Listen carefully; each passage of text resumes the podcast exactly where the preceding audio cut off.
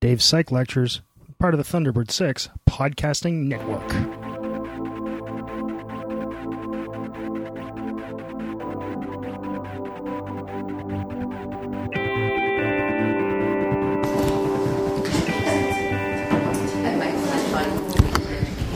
Oh, wait a second. Oh, no, that's good. All right. Um, so today we're going to start talking about. We've laid, I've laid the basics out about operant conditioning, and I'm aware it was boring. Um, this starts to get a little interesting because we're starting to get into stuff now. We've got the animal's now trained up. It's responding. It's on some schedule, whatever. We're now going to find out what's controlling its behavior. Okay, so a lot of people might call this uh, stimulus control. So a lot of people might call this a useless freaking podium that's in my way. anyway, hate this right. Um, so we're talking about stimulus control. What's controlling the animal's behavior? What's making it do stuff once it's learned? So some we'll talk a bit. Remember, I talked at the very beginning of the course about product and process. We'll talk a bit about the product, but mostly now it'll be process stuff. How's it work? And remember, Skinner was a theoretical. Right? So we talked about schedules and that. He didn't have a reason why animals behave that way, he was describing them. So that'll be sort of the difference in what we'll talk about now. And let's get to the, you know, the core of this. Right away, we're talking about, remember the three-term contingency is SD, so external stimulus, um, response, reinforcement. That's supposed to be the way it works, the three-term contingency. So how important are responses and reinforcers for, for learning that looks like operant conditioning? Well, Thorndike and Skinner would say that they're essential. In fact, they would say you couldn't have learning without a response and a reinforcer, obviously. That's, that's what they would say. On the other hand, Edward, Edward Tolman said, Tolman said again with some strange font, what the hell happened there? Um, not that important, is what I should say. So he was studying what's called latent learning. It's funny, it looks like that there. That's wacky. What happened? Is it a link? No, no, it's not supposed to be like. So, what's this here? Let's go back. So, what was Tolman talking about? Um, Tolman, who was, by the way, a very interesting fellow. Um, Tolman, uh, Edward Tolman, uh, protested against American involvement in World War One. So that's pretty brave. Weren't a lot of anti-war protesters in the early 1900s. World War II, however, he was completely, I mean, it was, we were fighting Hitler then, a little different. Uh, Tolman, in fact, worked for uh, the government, developed, along with Skinner and a lot of other psychologists, developing weapon systems.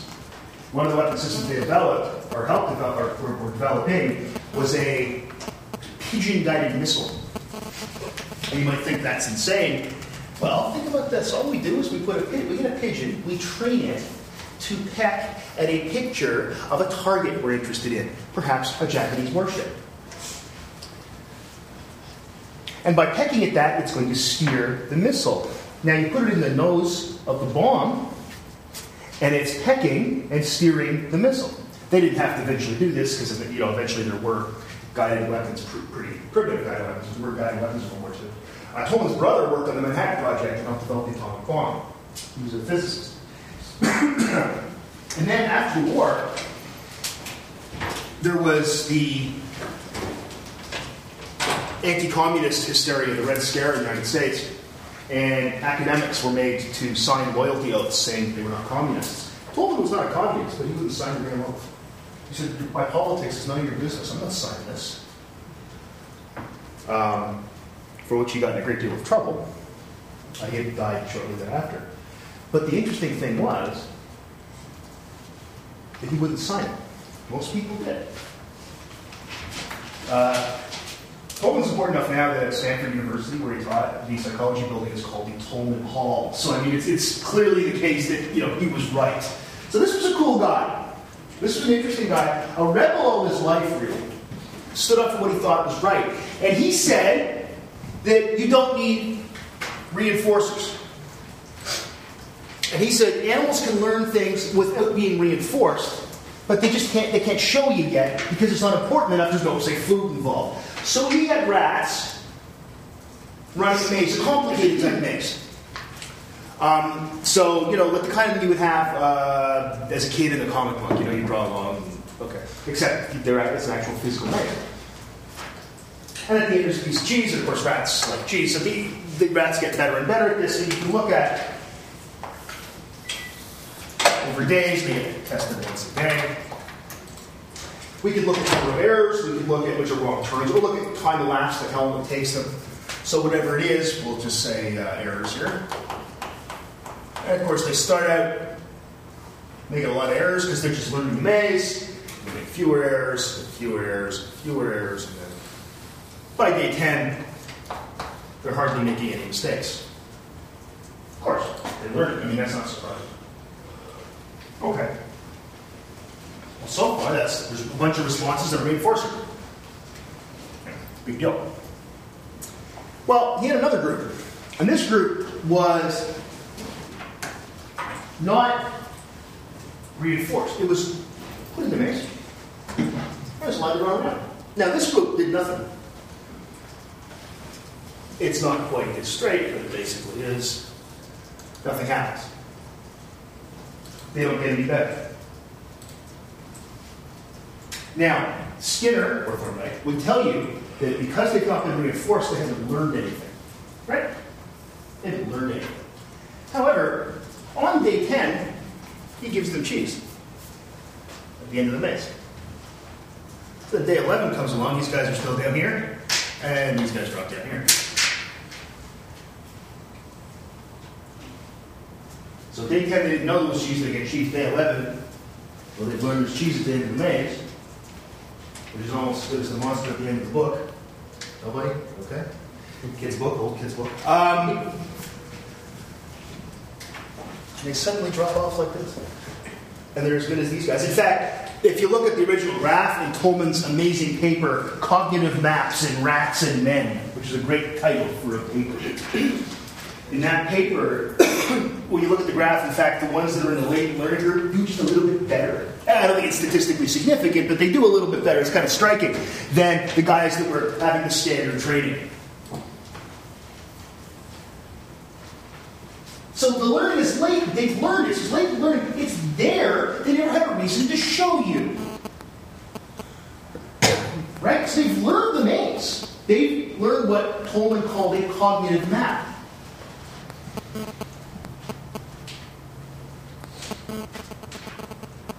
Right? So Tolman said that's a cognitive map they've learned. They've actually got a representation of the world and how things, the landmarks and such, relate to each other. Where Skinner would be pretty upset by that. Because it's like, animals don't think. And even if they do, we can't study thinking because it's an internal mental event.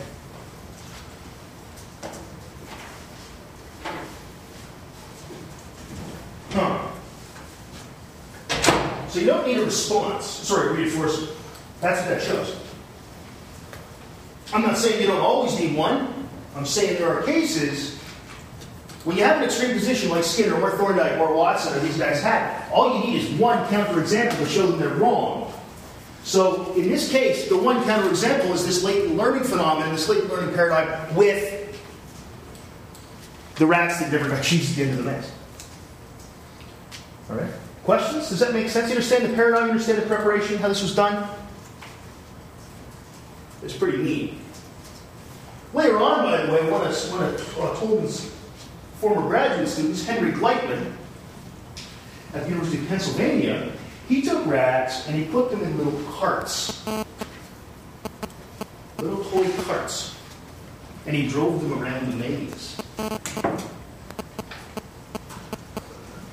And then he put cheese in one day, and then the next day they were perfect, and they never ran the freaking maze except for one day. Oh. You don't even need a, res- a response. That's pretty cool. Also, I wish I could find the picture because there's this great picture of all you see is a guy's hand and a little cart and a rat sitting on this little cart. He's kind of strapped in. So you need a reinforcer. Perhaps it's only in special cases. Maybe it's only for learning about maps of your environment. It strikes me, however, that's a pretty damn important thing to learn is where stuff is in the world. Spatial memory, we call that today. Questions about that, about latent learning? Now, you told me to do little cards. That was when I told them students. I think actually second author on this, Gleitman told me. And Gleitman, by the way, was the professor for all those people at Penn, like Bob Rescorla and Peter Holland and uh, Vince LoLordo and Sarah Shettleworth. So there's like this continuity thing. And I don't know why the thing did that. That's weird. So you don't need a reinforcer. Reinforcers don't hurt. You know, no one's going to say they hurt. They certainly teach pigeons to, to, to peck keys, rats to push bars. They may strengthen some sort of SR bond, but it isn't clearly a necessary condition for learning. You don't need it. You can have it, and it helps. No one's saying these rats didn't learn this partially by getting some food, but they also learned where the stuff was in the maze because they're just in a maze.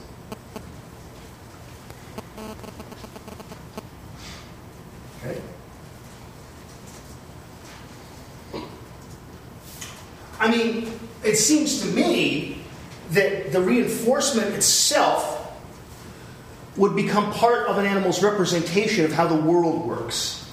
On, you know, again, it's a very small section of the world, but if you're a rat and you're in an experiment, that's a big part of your life. So, in a small part of the world, in a world where rats run on mazes, one mad rat has the courage to love. it's a really bad movie. so, these rats, or whatever, pigeons, chickadees, no matter people, no matter what, they'll learn reinforcement, SR bonds, perhaps, sure, but it's just, it's just part of representation. It's not the whole thing. It's not the be all and end all.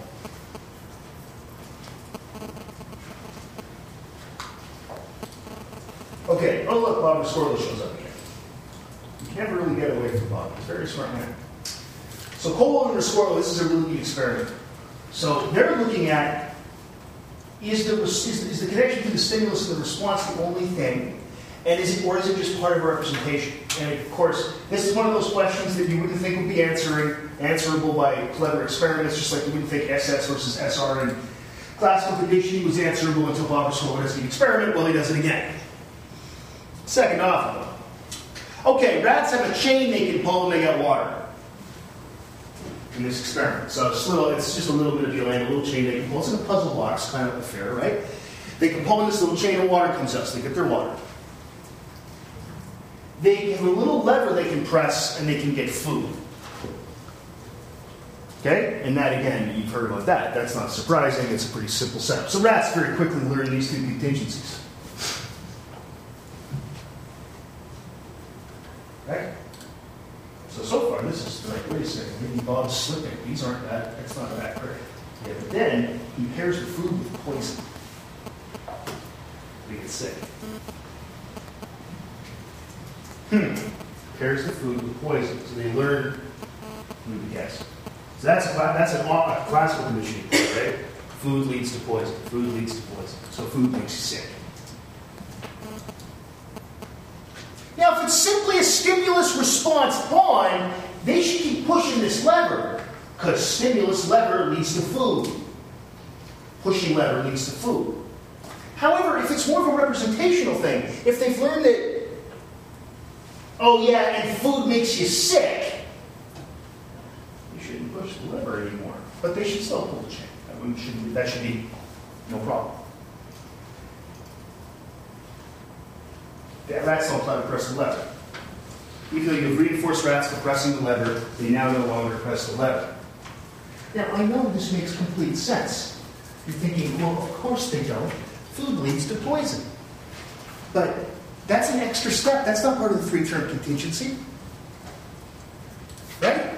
That's extra. That's like, he didn't say disorder stimulus, response, reinforcer, and 46 other things that might go in it. That's not in there.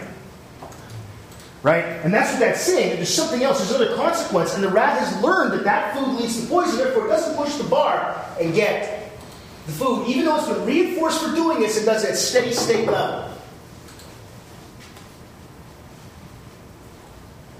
This is very clever. As usual, coming out of Bob Rescorla's lab, it's freaking clever.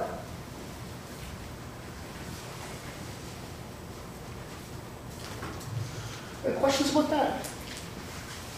You see why? And I know it's you look at it and go, well, yeah, of course, but that's not what learning the operant conditioning says. It's not what B.F. Skinner's version of operant conditioning says. It says we've trained the animal to push a bar. It gets food for pushing the bar. It should keep pushing the freaking bar. So that's why this is kind of a revolutionary experiment in a lot of respects. Very clever. Very clever. Super clever. All right. So therefore, the response and the reinforcer have been connected, but not directly. Because the response leads to poison. We know that. Yes, I know we all know that. Well, if I told you, if you push this, you're going to get a steak, but it's also going to make you sick, you're not going to push the freaking bar. No matter how good, it's a good steak, you might. But you're probably not. But no one told, we tell the rat that. We told the rat that food comes from bar.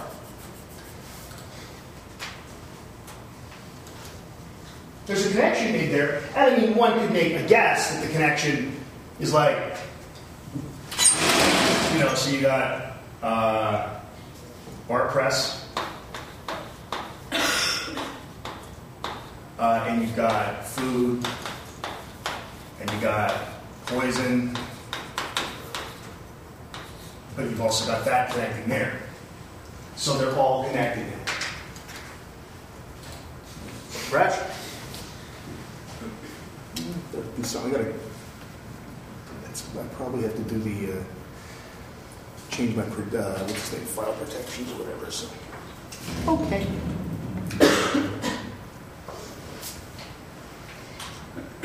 so it's not directly connected. But maybe it is. Not says it can't be like this, but it wasn't directly connected by the experiment. The animal's representation probably was something like this.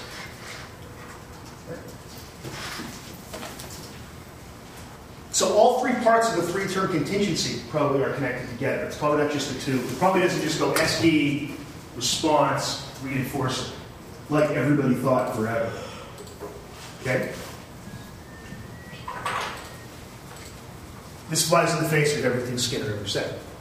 Well, not everything. Like when he said, "What's for dinner?" Probably doesn't fly in the face of that. Unless his wife said, "Poison."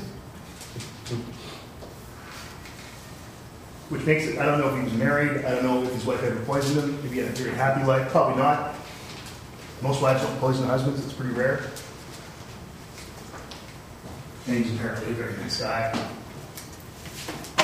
All right, so, question about that, make sense? Okay, now, we've been talking so far, listen, we'll go to of habituation.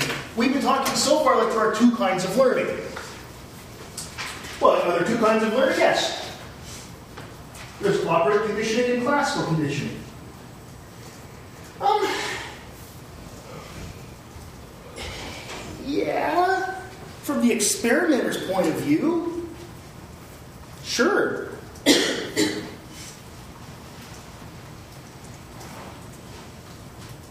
So, you could also then say,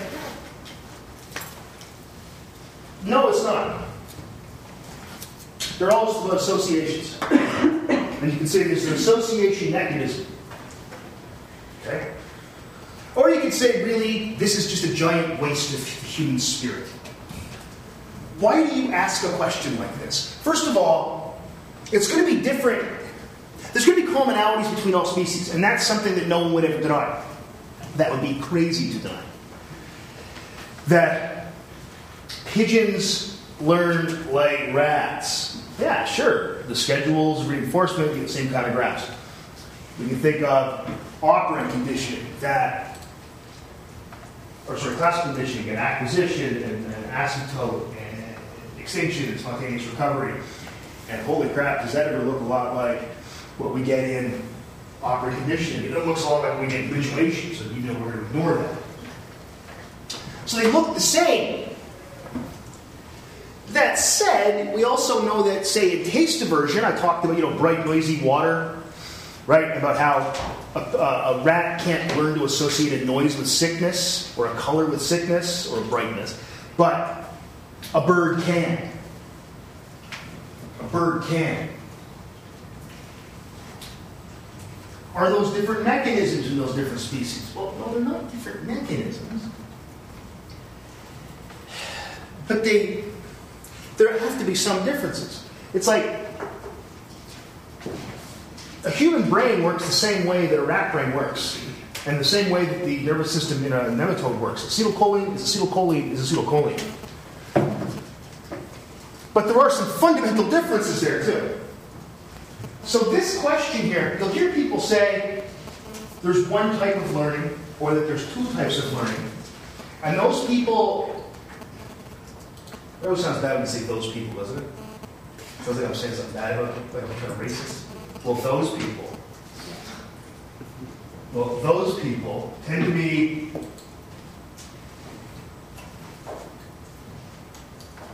like this. I mean, it just seems so old fashioned. It's not looking at the biology of the animal, it's not looking at its life history, it's not looking at all at its ecology. And not that doing things in a lab is bad, but you still have to realize you have a living organism there. It's, and, and it has evolved over millions of years. It's not a computer program. So, are there? Is there more than one type? We can argue this all day long, and I don't think it gets you anywhere. Is it all learning? Sure. Something with time one affects behavior time two. I got you. That's that's fine. I totally buy that. But to me, the question itself is kind of silly. It's like saying, the birds have two moving mechanisms. They can walk and they can fly. Yeah, they do. Well, it's all locomotion. Well, that's also true. Is that argument getting us anywhere? Is that helping us explain locomotion in birds? Well, no. It's not doing anything. And it, I think I said, I think it fundamentally, this kind of question, this question itself, I think it, it completely ignores the biology of animals, which really bugs me.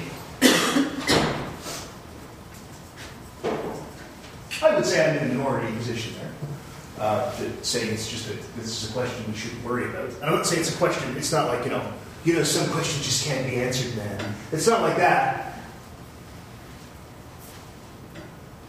It's just, the question itself just seems silly to me. Thoughts on that? You see what I'm saying, though? I just think the question's a little silly. I don't think it's people that do it bad. I'm talking to my son. No, it's not bad. Just don't do it again.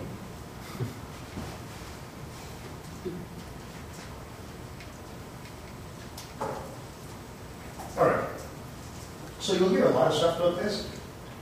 I just ignore it. But that's me.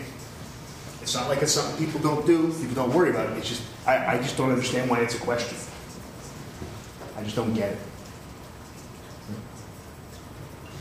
Are there commonalities? Yeah, we can look at the graphs, look, look, at acquisition and asymptote and extinction and spontaneous recovery that happens everything and every kind of learning we've ever seen. There's no argument there. We even get similar stuff with, with language learning which is a pretty special human thing. We get something similar in bird song, in songbird learning, songbird. Bird. Would we say those are all the same system? No. But why are we even asking that question? I just don't see what drives this question. I guess thing. You know, is, is, is Tolman's latent learning the same as a pigeon learning the key? I don't know. I really, really, really, really don't care. I just don't see how it's a question.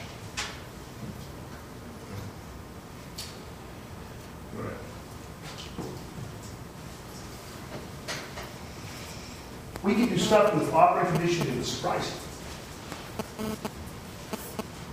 You can, you can be taught through operant conditioning to control your heart rate. That's pretty nifty. Now, how do you do this? Well, there's a couple of ways. Um, the way we can do this with anybody is you can do this with what's called biofeedback, which used to be exceedingly expensive. And now it can be done with parts you could buy, you know, like at Radio Shack, or the Source by Circuit City, whatever they changed the name to. Um, because it used to be you'd be hooked up to like a blood pressure cuff and it would test your blood pressure, and then every time it got below a certain number, right? So we're going to teach you, we're lowering your heart rate. Anybody can raise their heart rate, that's easy. but lowering your heart rate. And a beat uh, uh, would sound your heart rate lower.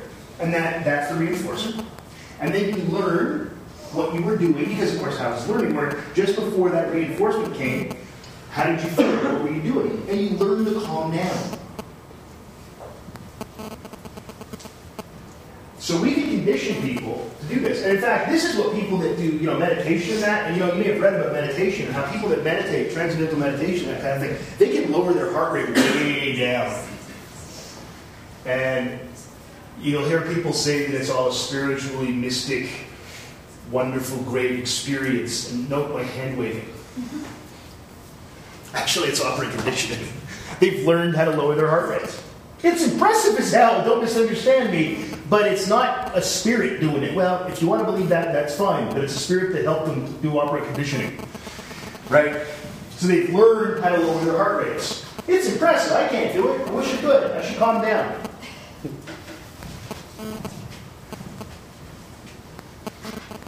So what you've done basically is you've learned, you've been reinforced for when your heart rate lowers, and it's just learning. So what was the thing just before that? To learn what that sort of state felt like.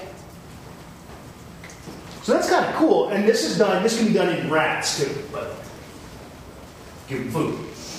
Uh, they won't work for bees usually. So it's biofeedback is the way that this is often used to be done or is done. It can also be done again through meditation because people learn how to relax. Okay, so I'm not saying meditation is bad for you or it's it's bunk. I think people really didn't know that they lowered their heart rates on that stuff. Once you talk condition, it's impressive. I couldn't do it. It doesn't always work though. Not everybody. You have to really learn how to attend to your inner state. It's a hard thing to attend to. It's like, it's like you know how um, you know, but hypnotism. I know has nothing to do with learning, but you know, hypnotism. Like when you go to the hypnotist guy, uh, and he he uh, gets you to say you're going to be a chicken, right? No, I mean really. Some people it works, some people it doesn't, and it works because some, probably because some people are really good at paying at dividing their attention to their internal state. It's the same sort of thing. If you can't really pay attention to what your body feels like, you're not. This isn't going to work. But it can work. That's the point, and it does work in other animals besides people.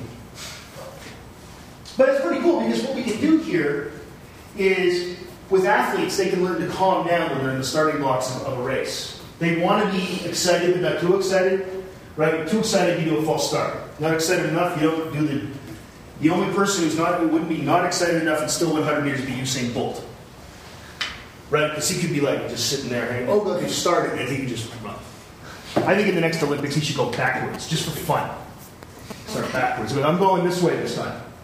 Uh, you guys probably still, see, you still can't catch me. I think that'd be awesome. Or as he's going crossing the finish line next time, I want him running and then just turn around and wave like that. I don't care. Make it fun. Make the Olympics more fun. Nobody hates Usain Bolt. It's great. Everybody loves him. He's just fun. He shows up on Saturday Night Live like two weeks ago. He's just there. Because he's Usain Bolt. He shows up, you know, the world's fastest man. Can I be in a sketch? Sure! Who is it? so, perhaps it's Usain Bolt. He's coming to the class, which I would be, you know, I would please teach it. Because he can teach it faster than anybody. Um, so this doesn't always work, but something like high performance athletes, they get these kind of this relaxation training a lot. Because you can't be too twitchy in the starting blocks, but you can't be too relaxed. That's sort of your, your Yerkes-Dodson law kind of thing. Right? And a buddy of mine who was a sprinter, who was a sprinter uh, at sort of the second tier world level. Like he was trained by, his coach was Charlie Francis, who injected Ben Johnson with steroids, so it was the same guy. Uh, and he said the biggest, one of the hardest things to learn is when you're in a, in a meet and there's a crowd, even if they're all quiet, you know they're all looking at you, and you're having the starting blocks, it's like, I can't, I don't want to false start. Right? So really calm in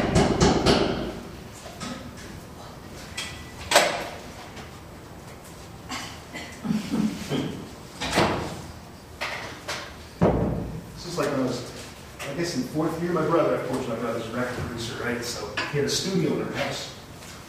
Um, and I'm studying, you know, I'm for finals and stuff, and he's recording drum tracks in the basement. Or you can hear a guy singing. Yeah, it's muffled because he had a booth built. Like we had a real recording studio in our basement. But, you know, I'm sitting there trying to do really complicated stuff, and I'm hearing somebody yelling. And it's like, oh, they're just recording some vocals. We eventually work at a thing. That thing was, you can't record drums night before our exam.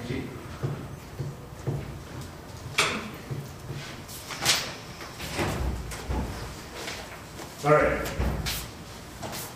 So what's a reinforcer? What the hell kind of question is that? What is learning? What's a reinforcer? Are there more than one type of learning? What is it? It's all just bizarre questions you can't answer.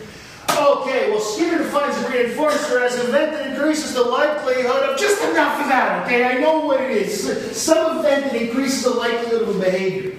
So, yes, I know. Tests increase the likelihood of studying behavior. Isn't Dave clever? Something that isn't nice is a reinforcer. That's enough of it. Well, we tend to think of it as something that feels good. Food. Typically, food's used almost always as a reinforcer. So maybe it's the reduction of a need or a drive. You know, like motivation, that kind of thing. You have drives, needs, right? So maybe you're hungry. In fact, we work with that typically. Uh, very often, what people do is they food deprive their animals. Now, not badly. They're not starving. They're not. But you make them work for food, right? So you, you they're, they're, hungry enough. Pecking a kid to get a little bit of grain means something to them.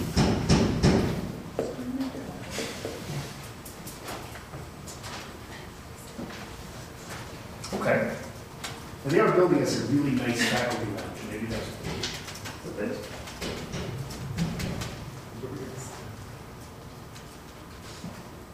I don't know where it is. I think it's a ghost. What would it be? Halloween and all. okay. My son's gonna be an angry bird for Halloween. That's what he wanted to be. He plays the game constantly, so he's an angry bird this year. So pretty sad. I'm the one who always convinces him to build more houses though. Like after he's got like 10 houses done it's cold, it's, it's hell, it's 31st of October in Sault Ste. Marie, Ontario. It's freaking cold. And he's like, oh, I want to go home. I said, no, no, we're going to more houses, man.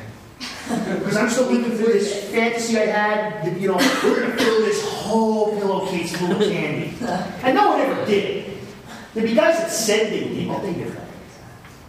Because when you think about it, like 100 candies, we got 100 chocolate bars to give it to 90. 87, I'm 83 uh-huh. of them. I hid them up high, but no one else could reach them but me. Uh-huh. I've only had three. So that's going to fill that much space. So you're going to fill a whole pillowcase. You're going to need seven, eight hundred candies. That's not happening. And there's always that one dentist that gives out toothbrushes. You remember that in your neighborhood? To a dentist's and he's handing out toothbrushes and dental floss. It's like, just live a little. You know, it's one night a year. Besides, good for your business. Rot some teeth. and it was always when I was a kid, anymore nobody makes homemade stuff, right? Because it's always all parents are buying the urban legends. You know what? It's full of razor blades and poison. But when I was a kid, like parents would make like popcorn balls. When I was young, we all dressed up as scarecrows, um, or, or uh, you know, fudge, really good stuff. Like parents, but fudge was great It's like somebody would make actual fudge and it'd be, and my dad would always say, "Well, it could be dangerous. I have to take that." It's always every year. Now you look at your candy, you got to screen it. Now you can't have that. You can't have that. It's all like you know hunks of cake. Uh, you know, really wonderful stuff. And I'm left with rockets. Remember those? Yeah. Yeah. Candy kisses, which is like it's like if you took molasses and left it out for days, and then it hardened, and then you go, that's candy kisses. Or fun-sized chocolate bars. Are they fun? No, they're too small. it's not fun. They're anti-fun chocolate bars. Encourages you to eat more. That's one. Yeah, well, that's true. My, my son, if he had his way, they- they- everybody be handing out chicken nuggets and pizza. This is like more candies that much. The was? I? Oh, yeah, okay, so drive reduction. So you got a need for candy. You're deprived of candy all year. Right? Because you don't have So what drive, what reinforces, look, you've got to reduce your need for candy. You reduce the, the bird is hungry, it pecks more. Turns out, actually, you can get, I mean, people took this as sort of gospel for the longest time. You must keep your animals at 85% of their free feeding weight. So you let them eat on their own, like an all-you-can-eat bird buffet for a couple of, uh, well, they wouldn't eat birds, so all-you-can-eat grain buffet. Uh, and then you take 85% of that and you put them on a diet, them down. Same thing with rats. And then it turns out, in fact, birds, pigeons at least I know, will work for, they won't be deprived at all. You can actually get them to 100% of their regular free feeding weight. They'll just eat, they'll just work for food anyway. So it's interesting that that's one thing. It kind of says that it needn't be this. I'm not saying it isn't this, and animals won't work really hard if there's something available that they, you know, if they're hungry or thirsty, they don't usually use thirst. It's really complicated, and uh, animals can't, well, any animals, us included, can't last very long with, with water. Um, so we got drive production or meat production. That's, that's a good guess, and it does have some intuitive appeal. Um, now, getting Premack is a really neat idea. Now, Premack's idea about what a reinforcer is actually doesn't talk about need or drive reduction at all, which I kind of like. And this is really turning on head. Is food the reinforcer, or is it the act of eating that's the reinforcer? Whoa, dude, you totally blew my mind. How do I know that it's food or the act of eating that I want to do right now? See, because I'm high I was doing that, so just I can fill in the joke there. I'm not high now. now. Now, just gonna take a little ecstasy, I'll be fine. But so is it food or is the act of eating? What a crazy idea. Maybe in fact it's the act of eating itself that's the reinforcer. Crazy. So this is called Premack's principle. I really like this as completely counterintuitive it is. You'll see in a second, it actually works. So given two responses arranged in an operant conditioning procedure, more probable, probable behaviors will reinforce less probable behaviors. But less probable responses will not reinforce more probable responses. So, what's the most probable thing for a bird? To, what's a really probable thing? Well, eating behavior is very probable. Is keep hanging behavior probable compared to when a bird goes into a, a Skinner box? No. No, really isn't. They do it eventually. We know that. But do they do it as a matter of course? The birds just walk around picking random stuff. I know it looks like that, but they're usually looking for food. Okay. So again, more probable behavior will reinforce less probable behavior. So how do we test something like this? Well, there's a couple of great experiments. There's just some interesting data. Um, this is old Premack, 1963. Uh, studied the Cebus monkeys. I think that's what they're called. Okay. He then puts them in the box and gets in, just wants to see how likely any behavior is for the monkeys. Um, you know, hey, hey, they're the Monkees. That was just for me. um, it's an old TV show. On well before, while your parents were young. Yeah. The Monkees. The yeah. The. Like, two of them are dead now. That's how old that Lever pressing was the most likely thing. So they got a lever in here. They got a little door they can open and close. And they got uh, a plunger they can pull. It's like, you know, when you got kids, you get that little mobile over a baby's head and they pull its crap and all that, and it entertains them for hours and no one knows why, because they're babies, they don't know anything. Boy, this is fun. I thought floating inside my mother's womb was great. This is awesome pushing stuff and look a mirror, you know. They, they get over that stuff very quickly, by the way. And they start moving and everything just falls apart. You gotta protect everything in your house. So, most likely they didn't use press lever. Next was open a little door, and then was pushing on this.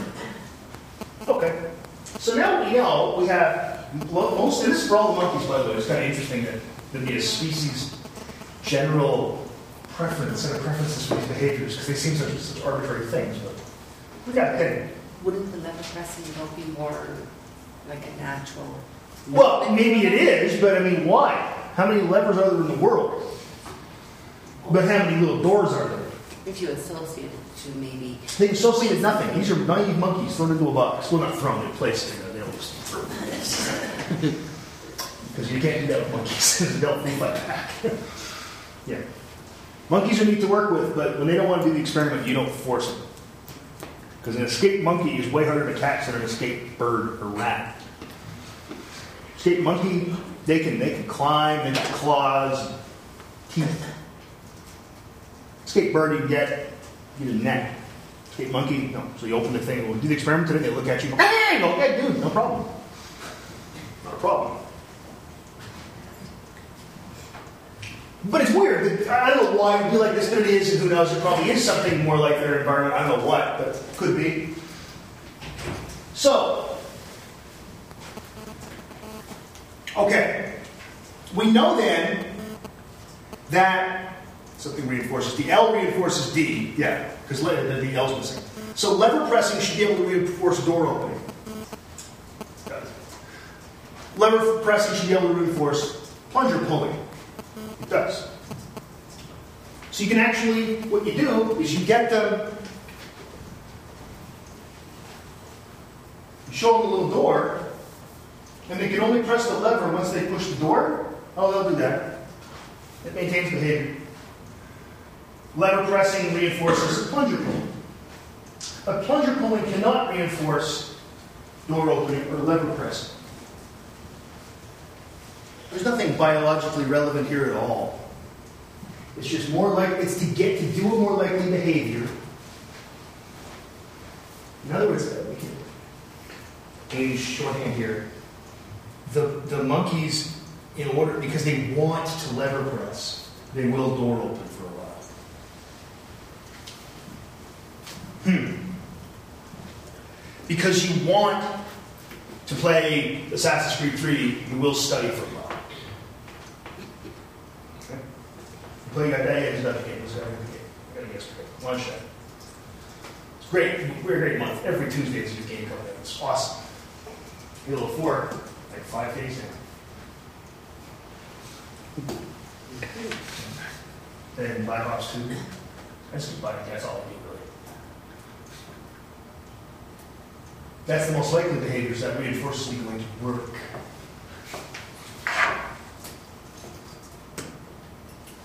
So these are things we call Premackian reinforcers, which is a great term. I like that. Um, they're activities that act as reinforcers, like reading or playing. So you can go out and play. This explains why this works, right? This idea you can go out and play, but first you have to do your homework. What's a kid more likely to do if left to their own devices? Do their homework or, or, or play? Well, play. We use this all the time raising kids. We do this all the time. You're allowed to go to play and stuff like that, but first you have to do your reading. Aww! Right? But Dad! That's just John, that's not Maddie. Make that clear. Maddie's 19. I don't really tell her to do homework, it's sort of up to her.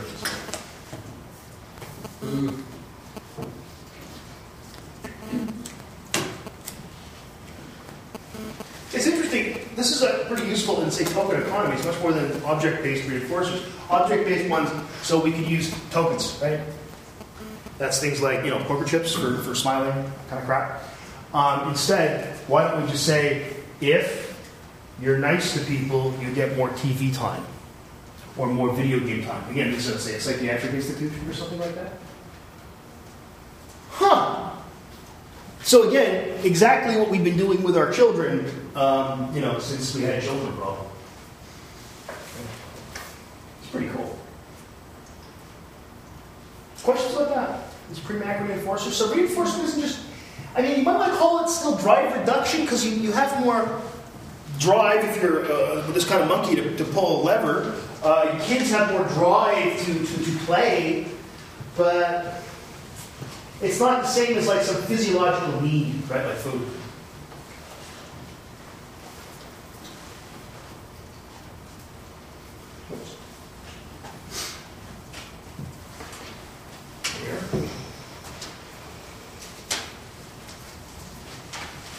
So we can apply this. Mitchell and Stoffelmayr uh, use Premack's principle in schizophrenic people. Okay? Oh, I'm sorry, people with schizophrenia.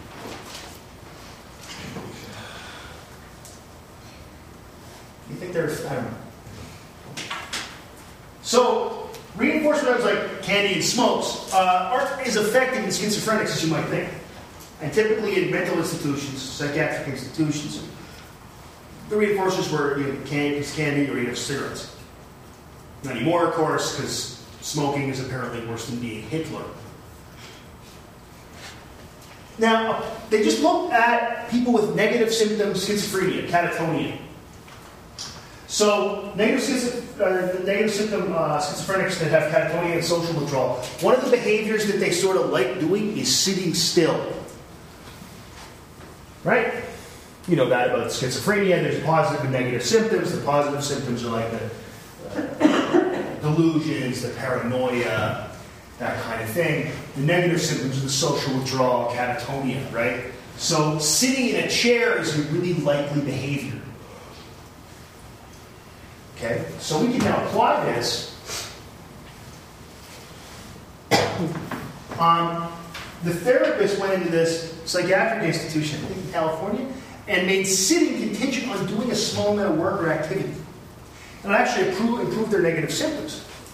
Because now they're doing more stuff. Remember, a negative symptom is social withdrawal. A positive symptom, symptom is too much of something. It's too much, say, paranoia or some such thing. It's just that's what positive and negative mean. They don't mean they're or bad. They're all bad, really. Uh, they're good for you. So it's kind of cool. So this actually improved negative symptoms.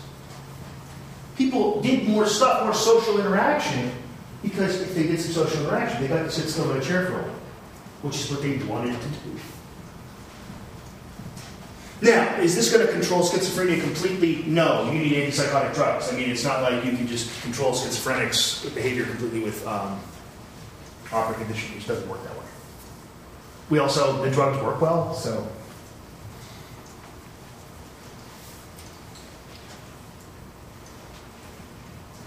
Same researchers in unruly nursery school children, as they actually wrote in their paper, which is why I have that there. Today we would say something about we call we call it day call it daycare now, we call it nursery school. Okay. Same idea. So unruly nursery school children, high probability behaviors, running around and screaming. That's it's we're talking three and four year olds. Was made contingent on low probability behavior like sitting quietly and paying attention. And it worked. If you sit quietly and pay attention, you can run around and scream for, for a couple minutes. It works. And we, again, we've been doing this for years with our kids. And it's actually a reinforcer because it makes the behavior more likely.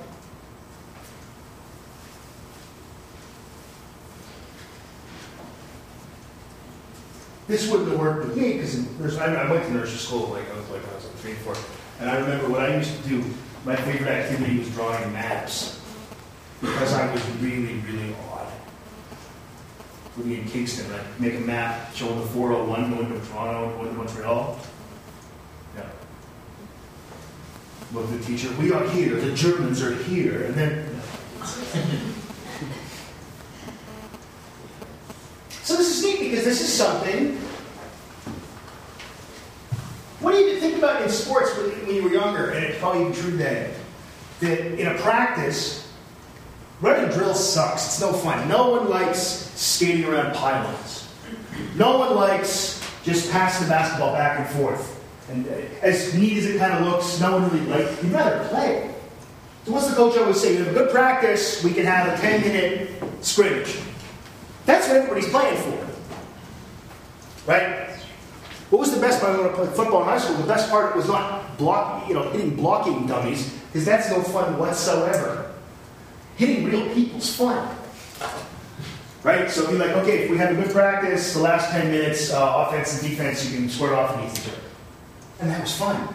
And sometimes you have a good practice, you couldn't do it. But if you have good practice, oh yeah, good, we get to run a few plays. Right? Made it much more fun.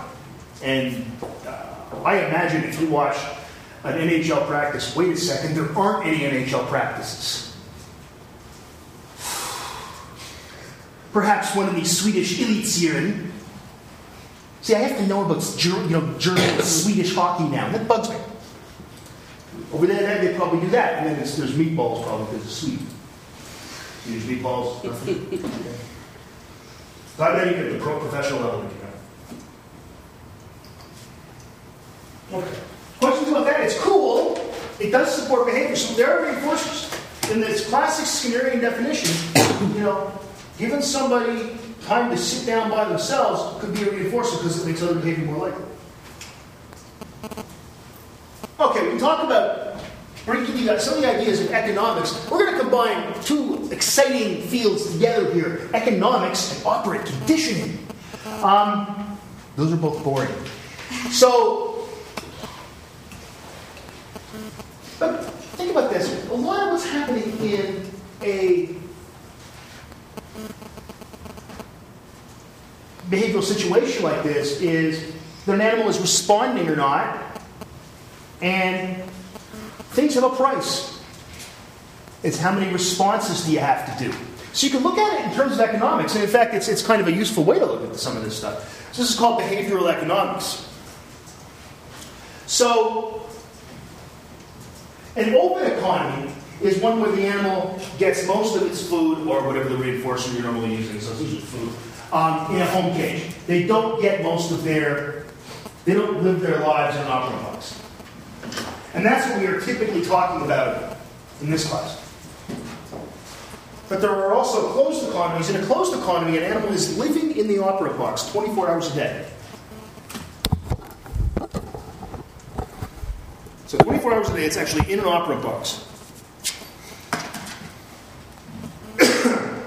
what this allows us to do is not just look at the patterns of responding in a small period. We can now look at the pattern of responding over time. We can look at when do they eat, when do they not eat, when do they do other behaviors. Now, of course, the animal isn't living just in a little Skinner box. There might be a place to respond and a bunch of other stuff. I know in a lot of Lori's work, she has chickadees living in an aviary, and it's a closed economy. They can go get a trial. They can go hop up in this perch and hear a, a, a sound, hear a, a bird uh, call, and then they respond. But they also could just fly around that room and have water and other free access to other food and other things. So she can get thousands and thousands and thousands of trials out of the animals and not have to constantly be taking them in, putting them out, taking them in, putting them out. In some respects, if you want to look at sort of applications, if you want to call it that, this is going to be a lot closer to real life in an experimental situation. Right?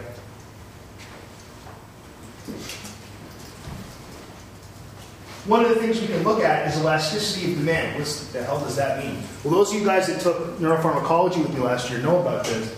Elasticity of demand, well, at least they taught it. elasticity of demand is the, well, you know, or if you've taken economics, you know what this, right? Demand can be elastic or inelastic. Some things have elastic demand. In other words, if the price goes up, people buy less. If the price goes down, people buy more. A good example of that would be, well, gee, almost anything, especially luxury items, right? So if the price of a computer gets too high, you don't buy that kind of computer. You go to a different one. The demand's elastic. On the other hand, there are things that have inelastic demand. Um, now, clearly, there are certain things like air is an elastic demand. But you don't ever have animals. We deprive them of oxygen, and then we had them work for oxygen. But your experiment went in very quickly. Water has an elastic demand, right? Um, food in general has an elastic demand. Types of food are, are elastic.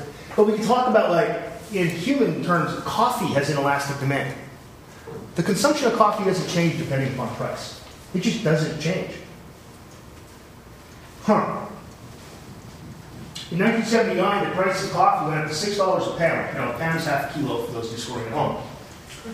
So, so half a kilo of coffee, so that's a kilo of coffee would be $12. You're thinking, well, that's what a kilo of coffee costs. Yeah, and in 1978, that's the equivalent now of about $35. You look at inflation, because it was really bad inflation in the early 1980s, something you guys have never experienced. Double digit inflation, things just kept getting more and more expensive. So, if coffee was $35 a pound today, what I'm saying is people would still buy it at the same levels. They do. It doesn't change. People like coffee.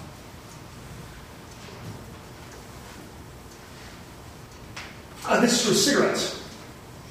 For adults, the price doesn't affect consumption for adults.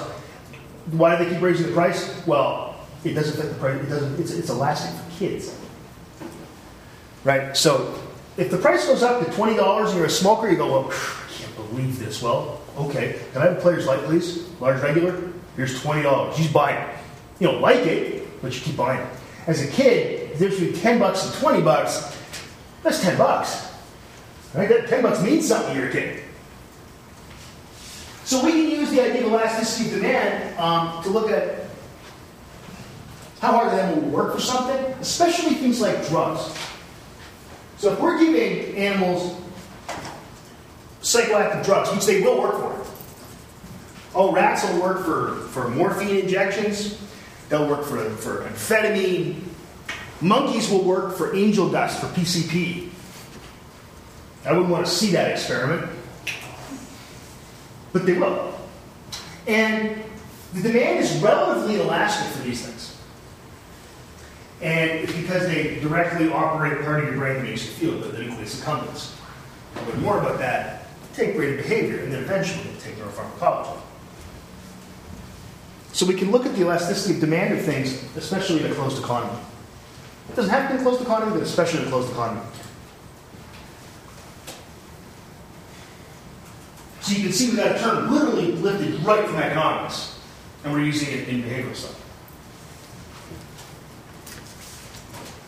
Um, behavioral ecology, which is uh, the branch of zoology slash biology that talks about how animals' behavior uh, changes depending upon their environment. And it's usually about access to food, access to mates. One of the things that we're really interested in in behavioral ecology is foraging, looking for food. Looking for food. Now, that's a pretty big task for an animal because if you don't find food, uh, it affects your fitness ne- negatively. You die. Right? You think about a lot of little animals, you know, like I, like I mentioned, a black-capped chickadee, if it doesn't eat an hour maybe after it's woken up, it's dead. The animal weighs 12 grams. So food finding behavior is really interesting and important in behavioral ecology. Now, one of the things we're really interested in behavioral ecology is behavior in patchy environments. Most animals don't eat, now some do, that have pastures, like cows and such. Food isn't in, patch, in a patch and then it's not somewhere else. It's like, it's all around me. The ground is my food, right? I eat grass, this is great. But most animals, it's not. Most animals, they go from one place where there's food, then they go to some other place where there's food. So we can look at things like what's the probability that an animal will leave a patch of food? So you got different food patches. Okay? This is a little bit of behavioral. So you got patch one, and you got patch two, and you got that tree, and what left four. Now, you're in P2. You're eating away. You're, I don't know, you're a Hawaiian honey creeper. And these are different patches of nectar bearing flowers. Okay? It's like the Discovery Channel, isn't it?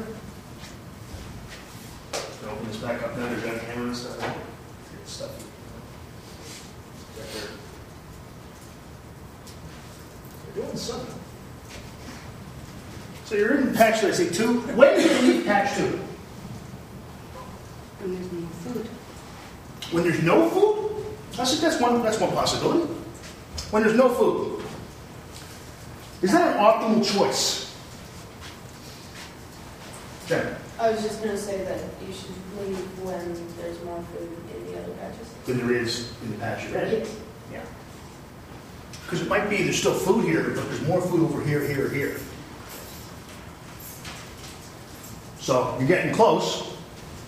But why would it go over there if they're already, already finding food in one spot? Well, the food goes away. It's, it depletes. So, like I said, if, if you're eating nectar, uh, if, it's, if it's nectar feeding birds, like hummingbirds or Hawaiian honey creepers or whatever, eventually you suck all the nectar from the plants. Now, there might be still some plants here left, but there's more plants here, here, and here. So, when there's more food in one of these patches, you should leave. Hmm. But, can you be more specific, Jenny? Is that possible? But when they should leave patch two? No? Okay, that's okay, that's okay. This is a hard question. Getting that far is pretty good. Other thoughts? Okay. You should leave patch two when the rate of return from patch two is less than the average for all patches. Right? Because the average value for all patches. Okay. That's just a little bit of behavioral ecology. By the way, that course is on next year, Psych 3107. Also Biology 3107. Taught by Ishbon and Brennan. So you go watch YouTube videos. My Ishbon impression. Okay. So the animal has to know the rate of return at all these different places. Wow, animals are smart. Well, hmm. They actually do know all these things that are doing this math? Probably not. I bet you'd do it. If I put you in this situation, I bet you also, by the way, very quickly would learn to leave right when the rate of return from P2 was less than P bar. I'm sure you would. People have done that work. It's you do a computer simulation, whatever. I know you would do that. But you wouldn't necessarily know what the averages were, what, the, what the rates of return were. What's happened is you've worked out a rule. And the rule you've worked out is when the rate of return here gets below a certain here gets below a certain threshold, I give up. It's called your giving up time. So if after a while I don't get anything, I leave. And I go somewhere else. And in fact, when you do this over a long period of time, it starts to approximate leaving when the rate of return at one patch is less than the average rate of return for all patches. It's amazing. This happens in all animals that feed, that forage in patchy environments. So why am I giving you this little of foraging theory? Well, because this is a great, we can test this in a lab using, we don't have to use, we don't have to go in nature. Nature's scary, it's got bugs and mud. We could do this in a lab. We can do this in box. Why don't we set it up so we have three or four pecking keys for a pigeon? Right? Different rates of return for each pecking key. I remember I didn't tell you what the matching law. And you think, wait a second, you said they distribute their behavior at the ratio, uh, the same ratio as the rate, of return, uh, uh, sorry, the um, rate of reinforcement. Well, all we have to do is we have to put what's in there. We have to put travel time in there. That's why these are far apart. It's a patch. How do you put travel time in? Every time they leave a patch, leave, stop pecking at one key, they have to go to a what we call the travel key and peck it 50 times. So there's a cost. Then things change.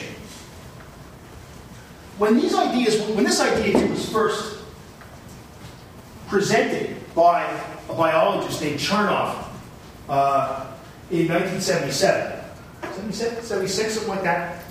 Um, it's called the optimal. It's called the uh, uh, marginal value theory. Okay, and in fact, it's that simple, but the math it's a little more complicated than that. There's The is described using calculus. And no one thought that birds didn't want to do calculus, but they said this describes their behavior. How do they do this? And this is one of the first places where psychologists stepped in and said, I know how to do this. Oh, I see what you're talking about. You're describing behavior. Now let's see if we can figure out a mechanism. Well, you know what? It's going to be hard for you to do because you're going to have to watch birds out in the wild. I can set this up in a lab. And one of the first people to do this uh, was, um, I should write his name out because it's a fun in, Alex Kacelnik. And he's at uh, the zoology department at Oxford. Uh, he might have crossed psychology, I'm not sure. But so he's at Oxford in zoology, and Alex was a real pioneer of using Skinner boxes to test foraging theory. And you can do this sometimes in closed, sometimes in open economies. But this is a lot, again, like economics, right? Because you're making, the animal's making a rational decision. We just don't know how. And economics, a lot of economics, assumes people make rational decisions with their money. Right? We know they don't always, but the market kind of runs that way. And again, now and then everybody buys up tulips, tulip bulbs, or beanie babies, or hockey cards. Tries to sell one on eBay thinking it's a, it's a retirement scheme. So Alice Kacelnik worked, and this is actually for a long time, the people at Oxford in zoology have worked with psychologists. Um, they got a really good relationship. Th- they actually share a building. The, the zoology and and experimental psychology departments at Oxford share a building. Uh, they have coffee together. Coffee's uh, is 10 o'clock in the morning, and then at 4 o'clock in the afternoon, they have tea together. And I'm serious. At Oxford, you break for tea every day at 4. No, it's really annoying. Um, it's cool in its own way for a while, and it's like, really? Why are you doing this? Um, and then they go across the street to the pub where Tolkien wrote Lord of the Rings and read it to his friends, and they talk more. And his chair's there. I sat in his chair, and I was I didn't know whose chair it was. This was the guy's Tolkien's chair. And I'm like, I didn't like Lord of the Rings anyway. I don't. Um, but it's interesting because this was one of the, as I said, one of the first times when the psychologists and the zoologists got together. And there's a real, and Alex worked with people like Sara Shettleworth, my PhD supervisor, but also with a lot of other people.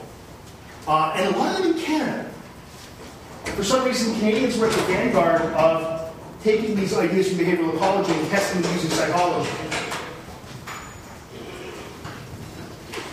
Brothers recording more on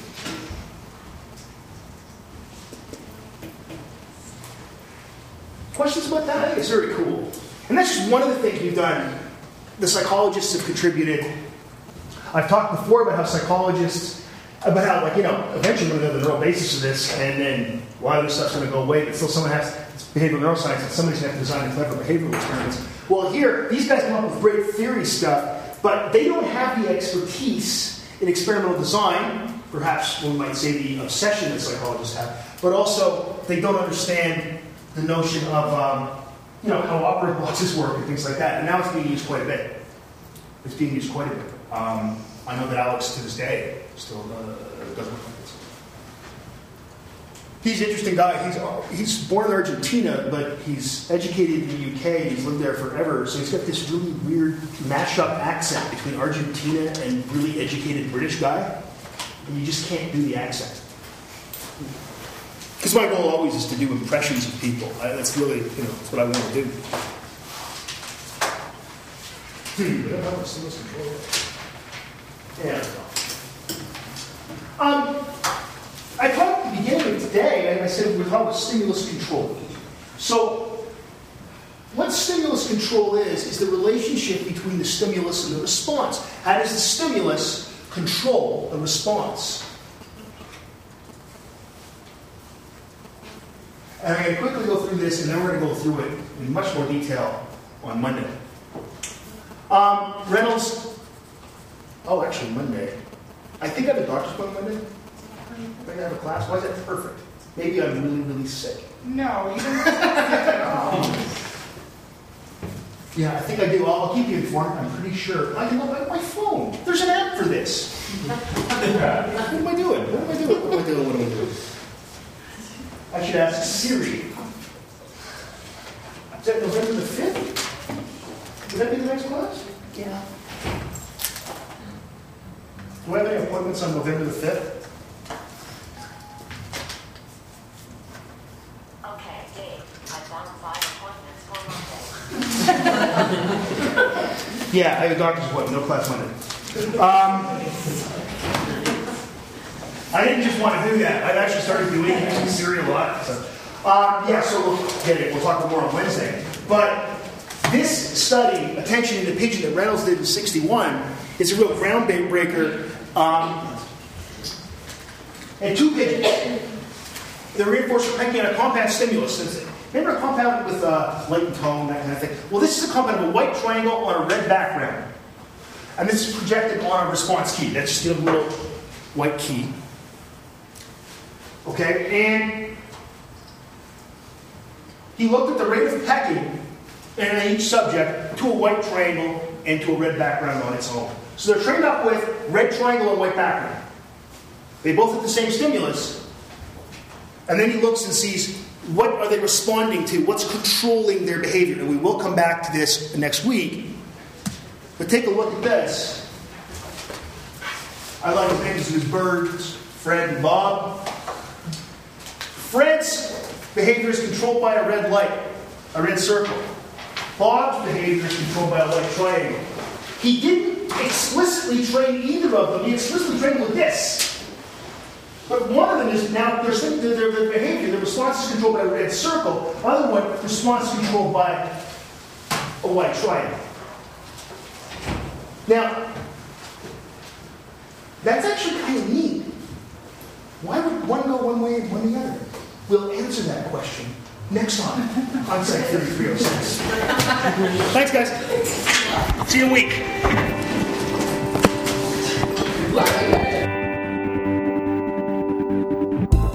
Picture yourself, mind like a switchblade. Heart doubled over in pain. You let your body overflow. Hide your instinct good and deep the world just goes to hell. Throw my clothes out in the street. Hang me on your wall. Yeah.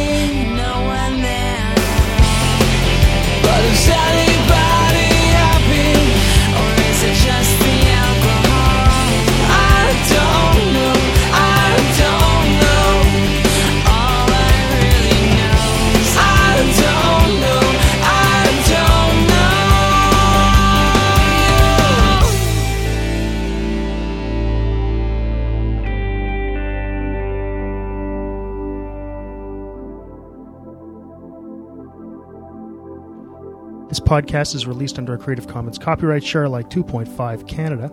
Uh, feel free to redistribute the information as you see fit, but please don't make any money out of it. And if you do, you got to tell me because I'm reserving that right. Giving up all the other ones, including uh, mash it up any way you want. Okay.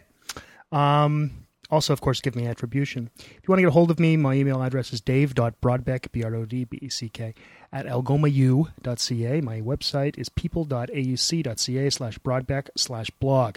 Uh, most of the music, uh, all the music's PodSafe, and most of it comes from GarageBand.com or the PodSafe Music Network. See you next time.